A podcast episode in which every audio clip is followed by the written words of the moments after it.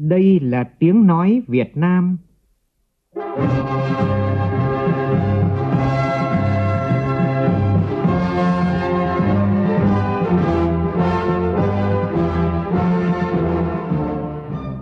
là tiếng nói Việt Nam, phát thanh từ Hà Nội, thủ đô nước Cộng hòa xã hội chủ nghĩa Việt Nam.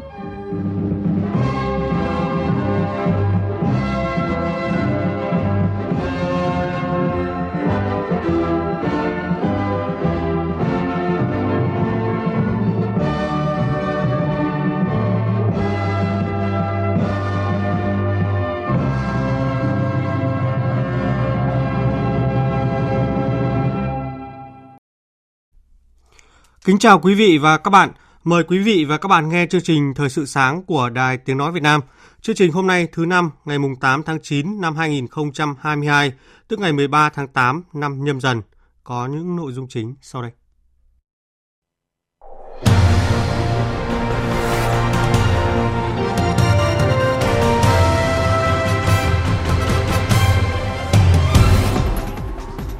Hà Nội và thành phố Hồ Chí Minh được vinh danh là điểm đến du lịch công vụ hàng đầu châu Á tại lễ trao giải thưởng du lịch thế giới 2022 diễn ra tối qua.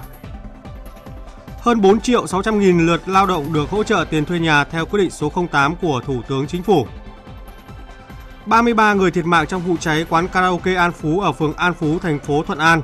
Sáng nay, tỉnh Bình Dương sẽ họp báo thông tin về vụ việc. Trong phần tin thế giới, Albania chấm dứt quan hệ ngoại giao với Iran, đồng thời cáo buộc Iran thực hiện cuộc tấn công mạng chống lại nước này. Hãng công nghệ Apple giới thiệu những mẫu mới iPhone cũng như các sản phẩm khác như Apple Watch, tai nghe AirPods Pro. Trong chương trình có bình luận nhan đề Trường học phải xây trạm biến áp, người bán điện ở đâu?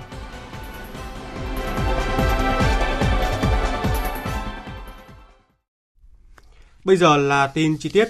Thưa quý vị và các bạn, sáng nay tại Hà Nội, Bộ Nông nghiệp và Phát triển Nông thôn tổ chức hội nghị quán triệt nghị quyết số 19 của Ban chấp hành Trung ương Đảng khóa 13 về nông nghiệp, nông dân, nông thôn giai đoạn đến năm 2030, tầm nhìn đến năm 2045. Chiến lược phát triển nông nghiệp và nông thôn bền vững giai đoạn 2021-2030, tầm nhìn đến năm 2050. Phóng viên Minh Long thông tin.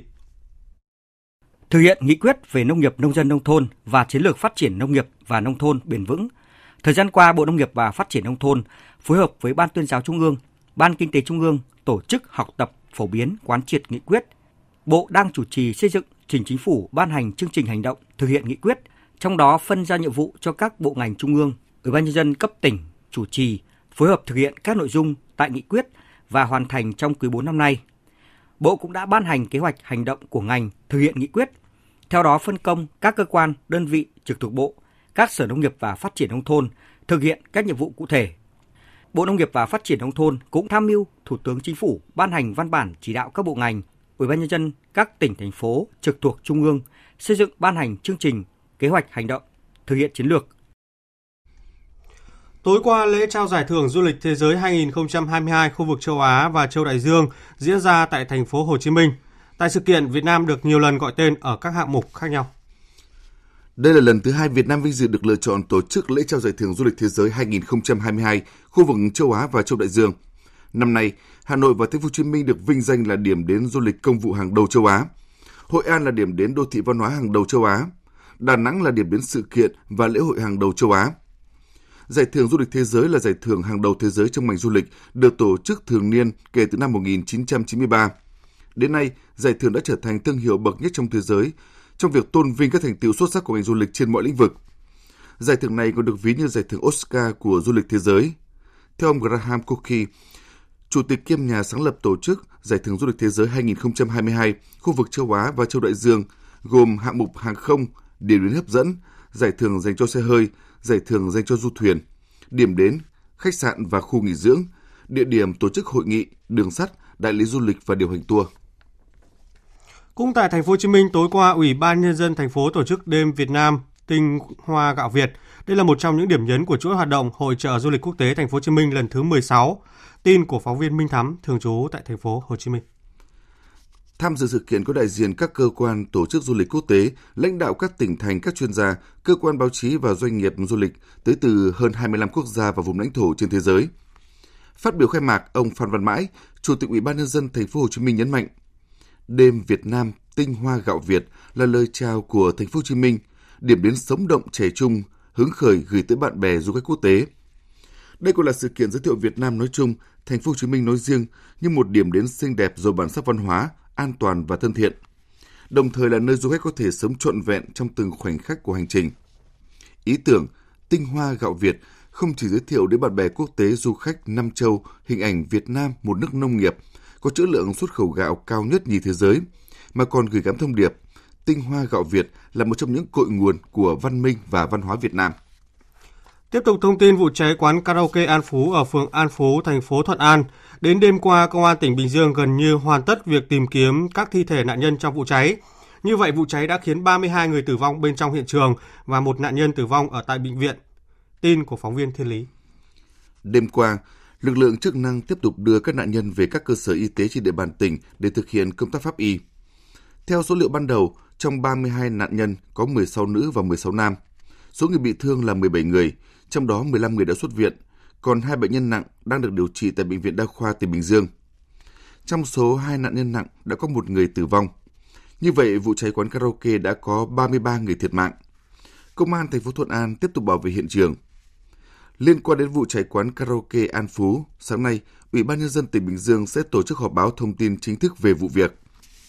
Một số nội dung dự kiến trong buổi họp báo gồm thông tin sơ bộ thiệt hại về người và tài sản, xác định nguyên nhân ban đầu gây ra vụ cháy, công tác phòng chống cháy nổ và cứu nạn cứu hộ, công tác cấp cứu, theo dõi, chăm sóc, điều trị người bị nạn, thông tin về điều kiện cấp phép hoạt động của cơ sở kinh doanh dịch vụ karaoke, công tác quản lý địa bàn và khắc phục hậu quả, công tác thăm hỏi, động viên, hỗ trợ vật chất tinh thần gia đình người bị nạn. Liên quan đến vụ cháy khiến nhiều người tử vong, chiều qua Chủ tịch nước Nguyễn Xuân Phúc đã gửi lời chia buồn sâu sắc tới thân nhân, gia đình người bị nạn. Chủ tịch nước đề nghị Chính phủ chỉ đạo Bộ Công an, các bộ ngành liên quan và Ủy ban Nhân dân tỉnh Bình Dương tổ chức thăm hỏi, động viên, hỗ trợ vật chất tinh thần gia đình người bị nạn, tập trung khắc phục hậu quả, khẩn trương điều tra nguyên nhân vụ cháy. Thủ tướng Chính phủ cũng đã có công điện về việc chỉ đạo tổ chức thăm hỏi, động viên, hỗ trợ người bị nạn trong vụ cháy tại thành phố Thuận An, tỉnh Bình Dương. Thủ tướng yêu cầu Bộ Công an chủ trì phối hợp với Ủy ban Nhân dân các địa phương có kế hoạch kiểm tra, ra soát tổng thể các cơ sở có nguy cơ cháy cao trên địa bàn, nhất là các cơ sở kinh doanh dịch vụ karaoke, kịp thời phát hiện, chấn chỉnh, khắc phục các vi phạm, kiên quyết tạm đình chỉ, đình chỉ hoạt động đối với cơ sở không đảm bảo an toàn phòng cháy chữa cháy theo quy định, không để xảy ra các vụ việc tương tự. Chương trình Thời sự sáng tiếp tục với các tin đáng chú ý liên quan đến việc triển khai thực hiện chính sách hỗ trợ tiền thuê nhà cho người lao động theo quyết định số 08 của Thủ tướng Chính phủ. Thông tin từ Bộ Lao động Thương binh và Xã hội cho biết, tính đến nay, ngoài 3 tỉnh là Lai Châu, Điện Biên, Cao Bằng không có đối tượng, thì 60 tỉnh thành phố đã phê duyệt hơn 5 triệu lượt hồ sơ lao động với hơn 3.600 tỷ đồng và chi trả cho hơn 4 triệu 600 nghìn lượt lao động với kinh phí hơn 3.100 tỷ đồng, chiếm hơn 86% số hồ sơ đã được phê duyệt, hơn 83% số hồ sơ đề nghị. Hiện có 41 tỉnh thành phố hoàn thành giải ngân 100% so với số đề nghị. Chỉ còn 6 địa phương giải ngân dưới 80% so với đề nghị là Bình Dương, Hải Phòng, Bà Rịa Vũng Tàu, Cần Thơ, Đà Nẵng, Hưng Yên. Đây là những địa phương có số lượng hồ sơ lớn. Theo Bộ Lao động Thương binh và Xã hội, có một số nguyên nhân khiến cho các địa phương giải ngân chậm như là một số cấp ủy chính quyền địa phương chưa quan tâm đúng mức, tinh thần trách nhiệm chưa cao, chưa quyết liệt trong việc triển khai chính sách, việc ban hành kế hoạch tổ chức thực hiện chính sách còn chậm – công tác thông tin tuyên truyền chưa đầy đủ kịp thời. Hiện nay các tỉnh thành phố đang cố gắng thẩm định để giải ngân, đảm bảo quyền lợi cho người lao động.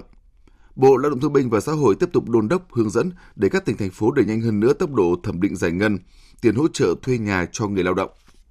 Bộ Giáo dục và Đào tạo cho biết kết thúc thời gian thanh toán lệ phí xét tuyển trực tuyến, số nguyện vọng đã thực hiện thủ tục thanh toán trực tuyến đạt 97% tổng số nguyện vọng đăng ký xét tuyển đại học. Tin của phóng viên Minh Hường. Để tạo điều kiện thuận lợi cho thí sinh, mặc dù đến 17 giờ ngày 31 tháng 8 là hạn cuối cùng thanh toán trực tuyến, nhưng hệ thống đã kéo dài thời gian mở đến 17 giờ ngày 4 tháng 9. Đối với những thí sinh chưa thực hiện thanh toán trực tuyến trước ngày kết thúc, Bộ Giáo dục và Đào tạo đã gửi tin nhắn để nhắc nhở thí sinh thực hiện. Trên cơ sở dữ liệu đăng ký xét tuyển của thí sinh trên hệ thống, từ ngày 4 tháng 9, các cơ sở đào tạo đã tải dữ liệu nguyện vọng đăng ký xét tuyển – bao gồm cả các thí sinh đã nộp lệ phí xét tuyển và các thí sinh chưa nộp lệ phí đăng ký xét tuyển, để tiếp tục thực hiện quy trình xét tuyển theo kế hoạch. Do năm đầu tiên thí sinh còn bỡ ngỡ với phương thức thanh toán trực tuyến, nên đối với các thí sinh chưa nộp lệ phí xét tuyển, Bộ Giáo dục và Đào tạo sẽ có phương án để tạo điều kiện cho thí sinh tiếp tục hoàn thành trách nhiệm về lệ phí tuyển sinh theo quy định, không để thí sinh mất cơ hội xét tuyển. Tối qua tại nhiều địa phương đã diễn ra lễ hội Trung thu cho trẻ em nghèo có hoàn cảnh khó khăn nhằm nâng cao nhận thức trách nhiệm của gia đình, cộng đồng, các tổ chức đoàn thể đối với công tác bảo vệ, chăm sóc và giáo dục trẻ em. Tin của phóng viên Đài Tiếng Nói Việt Nam thường trú tại các khu vực. Tại Hà Nội, tối qua, Bộ Văn hóa Thể thao và Du lịch phối hợp với Trung tâm Triển lãm Văn hóa Nghệ thuật Việt Nam khai mạc chương trình lễ hội Trung thu năm 2022 với chủ đề Bánh Trung thu và trái cây ba miền. Lễ hội diễn ra từ nay đến ngày 10 tháng 9 tại Trung tâm Triển lãm Văn hóa Nghệ thuật Việt Nam, số 2 phố Hoa Lư, quận Hai Bà Trưng, Hà Nội. Tại Đà Nẵng, Sở Lao động Thương binh và Xã hội thành phố tổ chức đêm hội trăng rằm dành cho 300 trẻ em hoàn cảnh đặc biệt khó khăn trên địa bàn huyện Hòa Vang. Tại Đắk Lắk, diễn ra đêm hội trăng rằm trao quà trung thu cho trẻ em, kết hợp khám bệnh, cấp phát thuốc miễn phí cho người dân nghèo ở buôn Iana, xã Iana, huyện Crong Anna. Tại Cần Thơ, Sở Y tế thành phố phối hợp với Trung tâm Kiểm soát bệnh tật thành phố Cần Thơ tổ chức đêm hội vui Tết Trung thu cho trẻ em đang điều trị ARV và trẻ em bị ảnh hưởng bởi HIVS trên địa bàn. Nhận món quà nhỏ, một em bé ở quận Ninh Kiều, thành phố Cần Thơ bày tỏ. Khi đến đây à, được nhận quà nhận bánh thì con cảm thấy vui, phấn khởi khi được chơi các trò chơi. Con à, thấy mấy cô chú à, hoạt động chăm sóc vậy con cũng thấy ý nghĩa với các bạn nhỏ, làm cho các bạn nhỏ vui ờ, với lại ờ, không có thấy thiếu thốn gì. Mong muốn của con là ờ, năm sau sẽ được đi đánh quà vậy. Cũng tối qua tại Kiên Giang, Bến Tre diễn ra các hoạt động vui trung thu ý nghĩa cho các cháu thiếu nhi có hoàn cảnh đặc biệt khó khăn.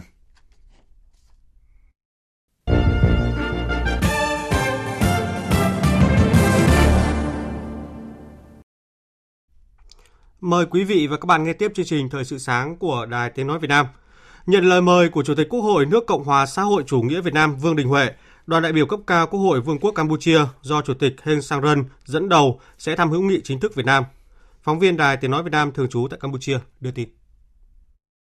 Theo thông báo của Quốc hội Campuchia, nhận lời mời của Chủ tịch Quốc hội nước Cộng hòa xã hội chủ nghĩa Việt Nam và Chủ tịch Quốc hội nước Cộng hòa Dân chủ Nhân dân Lào, đoàn đại biểu cấp cao Quốc hội Campuchia do Chủ tịch Heng Samrin dẫn đầu sẽ thăm hữu nghị chính thức Việt Nam từ ngày 12 đến ngày 14 tháng 9 năm 2022 và thăm hữu nghị chính thức Lào từ ngày 14 đến ngày 16 tháng 9 năm 2022 nhằm tăng cường mối quan hệ hữu nghị và hợp tác giữa Quốc hội Campuchia với Quốc hội Việt Nam và Lào.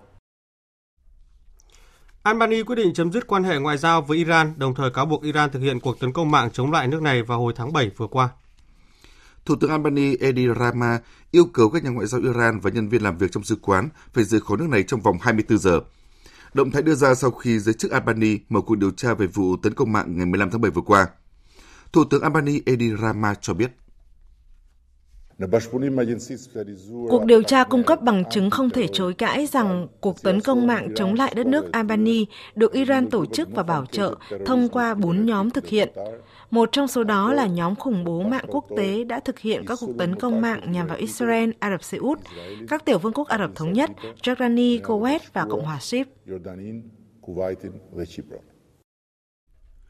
Trong diễn biến liên quan, Bộ Ngoại giao Iran ra tuyên bố kịch liệt lên án quyết định của Albany về việc cắt đứt quan hệ ngoại giao với Iran, đồng thời khẳng định những lý do mà Albany đưa ra để biện minh cho hành động này là vô căn cứ. Trước diễn biến quan hệ giữa Iran và Albany, một đồng minh của Mỹ trong tổ chức hiệp ước Bắc Đại Tây Dương NATO trở nên căng thẳng, Nhà Trắng ra tuyên bố cảnh báo sẽ triển khai hành động tiếp theo chống lại Iran. Vụ việc xảy ra trong bối cảnh Mỹ và các cường quốc của châu Âu đang nỗ lực cứu vãn thỏa thuận hạt nhân Iran ký năm 2015 mang tên Kế hoạch hành động chung toàn diện. Tỷ lệ lạm phát tại Pháp sẽ tiếp tục tăng cao lên mức 6,6% trong những tháng cuối năm, trong khi tăng trưởng kinh tế được dự báo chậm lại ở mức 0% trong quý 4, trước khi đứng trước nguy cơ suy thoái vào năm 2023 do các yếu tố bất ổn về địa chính trị, dịch bệnh, thời tiết và nhất là viễn cảnh về một cuộc khủng hoảng năng lượng tại châu Âu. Đây là cảnh báo mới nhất do Viện Thống kê và Nghiên cứu Kinh tế Quốc gia Pháp công bố. Mạnh Hà, phóng viên thường trú Đài Tiếng Nói Việt Nam tại Pháp, đưa tin. Nguyên nhân chính khiến lạm phát tăng cao trở lại chủ yếu vẫn là do sự leo thang của giá năng lượng và lương thực. Quyết định đóng hoàn toàn đường ống dẫn khí phương Bắc 1 của Nga cùng với nhu cầu sưởi ấm tăng cao trong mùa đông tới sẽ khiến tỷ lệ lạm phát trong lĩnh vực năng lượng luôn ở mức trên 20% trong những tháng cuối năm, trong khi giá lương thực cũng sẽ bị ảnh hưởng, tăng từ 10 đến 11%. Phát biểu trên truyền hình, Bộ trưởng Kinh tế Pháp ông Bruno Le Maire cảnh báo nền kinh tế Pháp sẽ phải đối mặt với nhiều khó khăn trong năm 2023. Năm 2023 sẽ diễn ra khó khăn hơn bởi tăng trưởng của kinh tế Pháp phụ thuộc vào nguồn khí đốt của Nga. Việc Nga có khả năng cao là sẽ cắt nguồn cung này trong những tuần và tháng tới sẽ tác động mạnh đến tăng trưởng của Pháp. Ngoài ra, mức lạm phát cao sẽ còn kéo dài trong nhiều tháng nữa, có thể tới giữa năm 2023. Tổ chức Y tế Liên Mỹ khẳng định các quốc gia châu Mỹ đang trở thành tâm điểm của đợt bùng phát bệnh đậu mùa khỉ toàn cầu với hơn 30.000 trường hợp tập trung chủ yếu ở Mỹ, Brazil, Peru và Canada. Giám đốc Tổ chức Y tế Liên minh Mỹ Karia Echieng chỉ rõ tình trạng thiếu hụt vaccine và không có phương pháp điều trị hiệu quả đối với bệnh đậu mùa khỉ khiến các quốc gia đang phải tăng cường nỗ lực để ngăn chặn sự lây lan của virus tại châu Mỹ. Tuy nhiên, bà cho rằng hiện chưa cần thiết phải triển khai tiêm chủng đại trà ngừa bệnh đậu mùa khỉ. Lực lượng phòng chống ma túy tỉnh Bô Ly Khăm Say, Lào vừa bắt giữ một vụ vận chuyển cần sa lớn với trọng lượng 1.600 kg. Tin của phóng viên Đài Tiếng Nói Việt Nam thường trú tại Lào. Số cần sa trên được cất giấu trong 90 thùng cắt tông đang trên đường vận chuyển về thủ đô Viêng Chăn. Ngoài tăng vật thu được gồm cần sa đóng bánh, phương tiện vận chuyển, lực lượng chức năng còn bắt giữ được 4 đối tượng có liên quan. Qua điều tra ban đầu, những đối tượng khai nhận số cần sa này sẽ được đưa ra nước ngoài tiêu thụ. Trong một diễn biến khác, vào cuối tháng 8 vừa qua, lực lượng chức năng của tỉnh Luồng Phá Bang phát hiện và bắt giữ hai đối tượng vận chuyển ma túy lớn với tổng trọng lượng là hơn 2.100 kg, trong đó gồm ma túy đá, cocaine, heroin. Thời gian qua, các vụ vận chuyển ma túy của Lào liên tục bị phát hiện và bắt giữ với số lượng lớn. Chính phủ nước này đã chỉ đạo các ban ngành tăng cường công tác phòng chống các loại tội phạm về ma túy và xác định vấn nạn này là một trong những tệ nạn kìm hãm sự phát triển của xã hội, đồng thời đưa ra nhiệm vụ phòng chống ma túy thành chương trình hành động quốc gia. Chuyển sang thông tin công nghệ được nhiều người chờ đợi. Tại sự kiện có tên là FAO, hãng Apple vừa giới thiệu những mẫu iPhone mới cũng như các sản phẩm khác như Apple Watch, tai nghe iPod Pro. Theo thông báo, mẫu iPhone 14 và iPhone 14 Plus sẽ có kích thước màn hình hơn 6 inch với viền mỏng hơn. Dự kiến, Apple sẽ bắt đầu nhận đặt hàng cho các mẫu iPhone mới từ ngày 9 tháng 9. Mẫu iPhone 14 mới có giá khởi điểm là 799 đô la Mỹ, trong đó mẫu iPhone 14 Plus có giá là 899 đô la Mỹ. Cũng tại sự kiện, Apple cũng đã công bố các mẫu iPhone khác là iPhone 14 Pro và 14 Pro Max. Đây đều là những sản phẩm có cấu hình mạnh, màn hình nâng cấp và chip hiện đại hơn hai mẫu iPhone 14 mới. Một điểm đáng chú ý tại sự kiện Apple là việc hãng công bố mẫu Apple Watch thế hệ 8. Theo thông báo, mẫu Series 8 bán bản 4G có giá bán 499 đô trở lên, trong khi mẫu SE có giá từ 299 đô. Ngoài ra, Apple Watch Ultra có giá là 799 đô cho phiên bản 4G. Tiếp theo chương trình là một số thông tin thể thao đáng chú ý.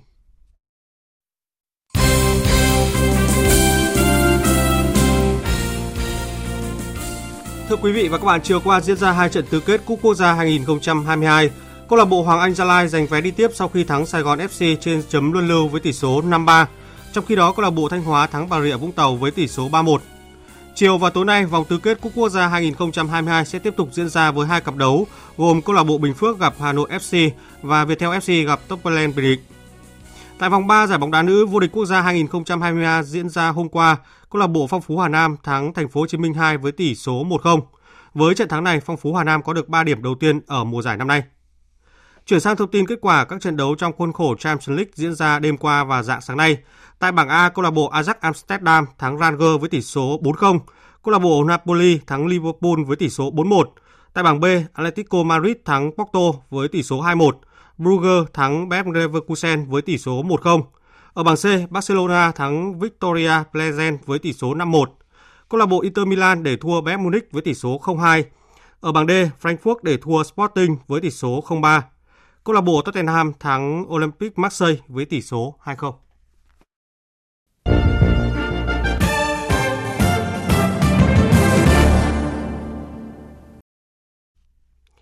Thưa quý vị và các bạn, Chuyện một trường học ở Hải Phòng huy động phụ huynh góp tiền xây dựng trạm biến áp lại cho thấy gánh nặng đóng góp đầu năm học đối với phụ huynh vẫn chưa thể giảm khi chủ trương xã hội hóa giáo dục bị lạm dụng.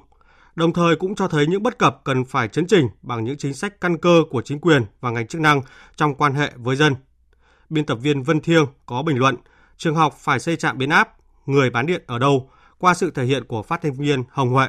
Mời quý vị và các bạn cùng nghe. Làm cha mẹ, ai chả muốn mỗi ngày đến trường của con mình là một ngày vui. Thế nhưng, để những ngày vui ấy được trọn vẹn, đối với nhiều gia đình là cả một vấn đề, trong đó có gánh nặng đóng góp đầu năm học. Không đơn giản là tiền sách vở, tiền vệ sinh, nước uống, đồng phục, tiền điều hòa.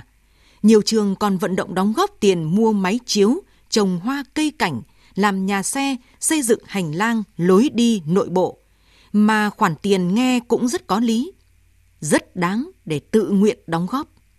Thậm chí có nơi cha mẹ có con học các lớp chọn còn được vận động đóng góp nhiều hơn chỉ để thể hiện vai trò đặc biệt của lớp với nhà trường. Vì thế, chẳng có gì lạ khi dư luận nóng lên với câu chuyện trường Trung học phổ thông Lê Trân, thành phố Hải Phòng, vận động phụ huynh tự nguyện đóng góp 1 tỷ đồng để xây dựng trạm biến áp, lấy điện phục vụ sinh hoạt của nhà trường. Dù gọi là tùy tâm, không bắt buộc, không cào bằng, nhưng khoản đóng góp này đã được chia đều cho mỗi gia đình 1 triệu đồng, ủng hộ trước ngày 10 tháng 9 để cho kịp triển khai xây dựng. Thông tin lan truyền, dư luận phản ứng, công luận lên tiếng. Sở Giáo dục Đào tạo Hải Phòng đã vội vàng lập đoàn kiểm tra, phê bình và lệnh cho trường phải trả lại tiền cho phụ huynh. Mặc dù trước đó, chính sở này đã phê duyệt tờ trình về kế hoạch huy động xã hội hóa vừa nêu. Điều đáng nói là việc vận động phụ huynh đóng góp xây dựng trạm biến áp đã được một số trường học ở Hải Phòng thực hiện từ nhiều năm nay, khi nhu cầu sử dụng điện của các trường tăng cao vì phải lắp điều hòa ở các phòng học trong mùa nóng. Lẽ ra, khi khách hàng sử dụng điện có nhu cầu, thì ngành điện lực Hải Phòng phải có trách nhiệm cung ứng với tư cách là người bán điện. Đấy là vừa đúng với quy luật của quan hệ mua bán trong nền kinh tế thị trường, vừa đúng với cách thức hoạt động của xã hội nói chung và ngành điện nói riêng là bán điện tận công tơ tổng cho khách hàng. Lấy lý do vì nhu cầu của học sinh, các trường huy động tiền phụ huynh để xây dựng các trạm biến áp cấp điện cho trường. Đó là sự sốt sắng quá mức cần thiết, lạm dụng chủ trương xã hội hóa giáo dục. Ở một góc nhìn khác cũng cho thấy, Điện lực Hải Phòng đã quên trách nhiệm của mình đối với khách hàng là các trường học. Vì thế, vấn đề không chỉ là sai ở việc phổ biến tuyên truyền giải thích của nhà trường tới phụ huynh về kế hoạch vận động tài trợ còn hạn chế, dẫn đến còn có phụ huynh chưa hiểu, chưa đồng thuận, như kết luận của Sở Giáo dục và Đào tạo Hải Phòng về trường Trung học phổ thông Lê Trân, mà còn phải có cái nhìn tổng thể bao quát hơn đối với vấn đề này. Điện lực Hải Phòng từng có cả đề án nâng cấp 40 trạm biến áp trên toàn địa bàn thành phố Cảng với tổng mức đầu tư trên 120 tỷ đồng, hoàn thành trong năm 2021. Không hiểu trong số này có bao nhiêu trạm biến áp xây dựng từ tiền đóng góp của phụ huynh. Vì vậy, để phụ huynh không còn bị móc túi khéo dưới chiêu bài xã hội hóa, tự nguyện xây dựng trạm biến áp, chính quyền và các ngành chức năng thành phố Hải Phòng cần nhìn ra cái sai mang tính bản chất, từ đó mới có giải pháp xử lý triệt để rốt ráo. Quý vị và các bạn vừa nghe biên tập viên Đài Tiếng Nói Việt Nam bình luận nhan đề Trường học phải xây trạm biến áp, người bán điện ở đâu? Dự báo thời tiết Phía Tây Bắc Bộ nhiều mây có mưa vừa, mưa to và rông, có nơi mưa rất to, nhiệt độ từ 22 đến 30 độ. Phía Đông Bắc Bộ nhiều mây có mưa vừa, mưa to và rông, có nơi mưa rất to. Riêng khu vực vùng núi Đông Bắc cục bộ có mưa to, nhiệt độ từ 22 đến 29 độ. Khu vực từ Thanh Hóa đến Thừa Thiên Huế nhiều mây, phía Bắc có mưa vừa, mưa to và rông, có nơi mưa rất to. Phía Nam có mưa rào và rải rác có rông, nhiệt độ từ 22 đến 31 độ. Khu vực từ Đà Nẵng đến Bình Thuận có mưa rào và rông vài nơi. Riêng chiều tối và tối cục bộ có mưa to, nhiệt độ từ 23 đến 33 độ. Tây Nguyên có mưa rào và rông vài nơi, riêng chiều tối và tối cục bộ có mưa to, nhiệt độ từ 19 đến 30 độ. Nam Bộ có mưa rào và rông vài nơi, riêng chiều và tối cục bộ có mưa to, nhiệt độ từ 22 đến 33 độ. Khu vực Hà Nội có mưa vừa, mưa to và rông, có nơi mưa rất to, nhiệt độ từ 23 đến 29 độ. Dự báo thời tiết biển Vịnh Bắc Bộ có mưa rào và rải rác có rông. Trong mưa rông có khả năng xảy ra lốc xoáy và gió giật mạnh cấp 7, tầm nhìn xa từ 4 đến 10 km, gió đông cấp 4, cấp 5. Vùng biển từ Quảng Trị đến Quảng Ngãi, vùng biển từ Bình Định đến Ninh Thuận và vùng biển từ Bình Thuận đến Cà Mau có mưa rào và rông vài nơi. Trong mưa rông có khả năng xảy ra lốc xoáy và gió giật mạnh cấp 7. Tầm nhìn xa trên 10 km, giảm xuống từ 4 đến 10 km trong mưa, gió Tây Nam đến Nam cấp 4. Vùng biển từ Cà Mau đến Kiên Giang và Vịnh Thái Lan có mưa rào và rông rải rác. Trong mưa rông có khả năng xảy ra lốc xoáy và gió giật mạnh cấp 7. Tầm nhìn xa trên 10 km, giảm xuống từ 4 đến 10 km trong mưa. Gió Tây đến Tây Nam cấp 3, cấp 4. Khu vực Bắc Biển Đông và khu vực quần đảo Hoàng Sa thuộc thành phố Đà Nẵng có mưa rào rải rác và có nơi có rông ở phía Tây. Trong mưa rông có khả năng xảy ra lốc xoáy và gió giật mạnh. Tầm nhìn xa trên 10 km, giảm xuống từ 4 đến 10 km trong mưa. Gió Đông Nam đến Đông cấp 3, cấp 4. Khu vực giữa và Nam Biển Đông và khu vực quần đảo Trường Sa thuộc tỉnh Khánh Hòa có mưa rào và rông vài nơi, tầm nhìn xa trên 10 km, gió nhẹ.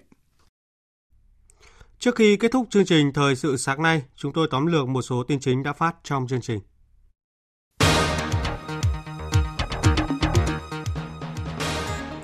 Lễ trao giải thưởng du lịch thế giới 2022 khu vực châu Á và châu Đại Dương diễn ra tối qua tại thành phố Hồ Chí Minh. Tại sự kiện, Việt Nam được nhiều lần gọi tên ở các hạng mục khác nhau. Đáng chú ý năm nay, Hà Nội và thành phố Hồ Chí Minh được vinh danh là điểm đến du lịch công vụ hàng đầu châu Á, Hội An là điểm đến đô thị văn hóa hàng đầu châu Á, Đà Nẵng là điểm đến sự kiện và lễ hội hàng đầu châu Á. Đến thời điểm này, 60 tỉnh, thành phố đã thực hiện chi trả cho hơn 4 triệu 600 nghìn lượt lao động với kinh phí hơn 3.100 tỷ đồng theo quyết định số 08 của Thủ tướng Chính phủ hỗ trợ tiền thuê nhà cho người lao động. Vụ cháy tại quán karaoke An Phú ở phường An Phú, thành phố Thuận An, tỉnh Bình Dương khiến 33 người tử vong. Sáng nay, Ủy ban nhân dân tỉnh Bình Dương sẽ tổ chức họp báo thông tin chính thức về vụ việc. Albany chấm dứt quan hệ ngoại giao với Iran, đồng thời cáo buộc Iran thực hiện cuộc tấn công mạng chống lại nước này hồi tháng 7 vừa qua. Iran ngay lập tức tuyên bố kịch liệt lên án quyết định của Albany, khẳng định lý do mà Albany đưa ra là vô căn cứ.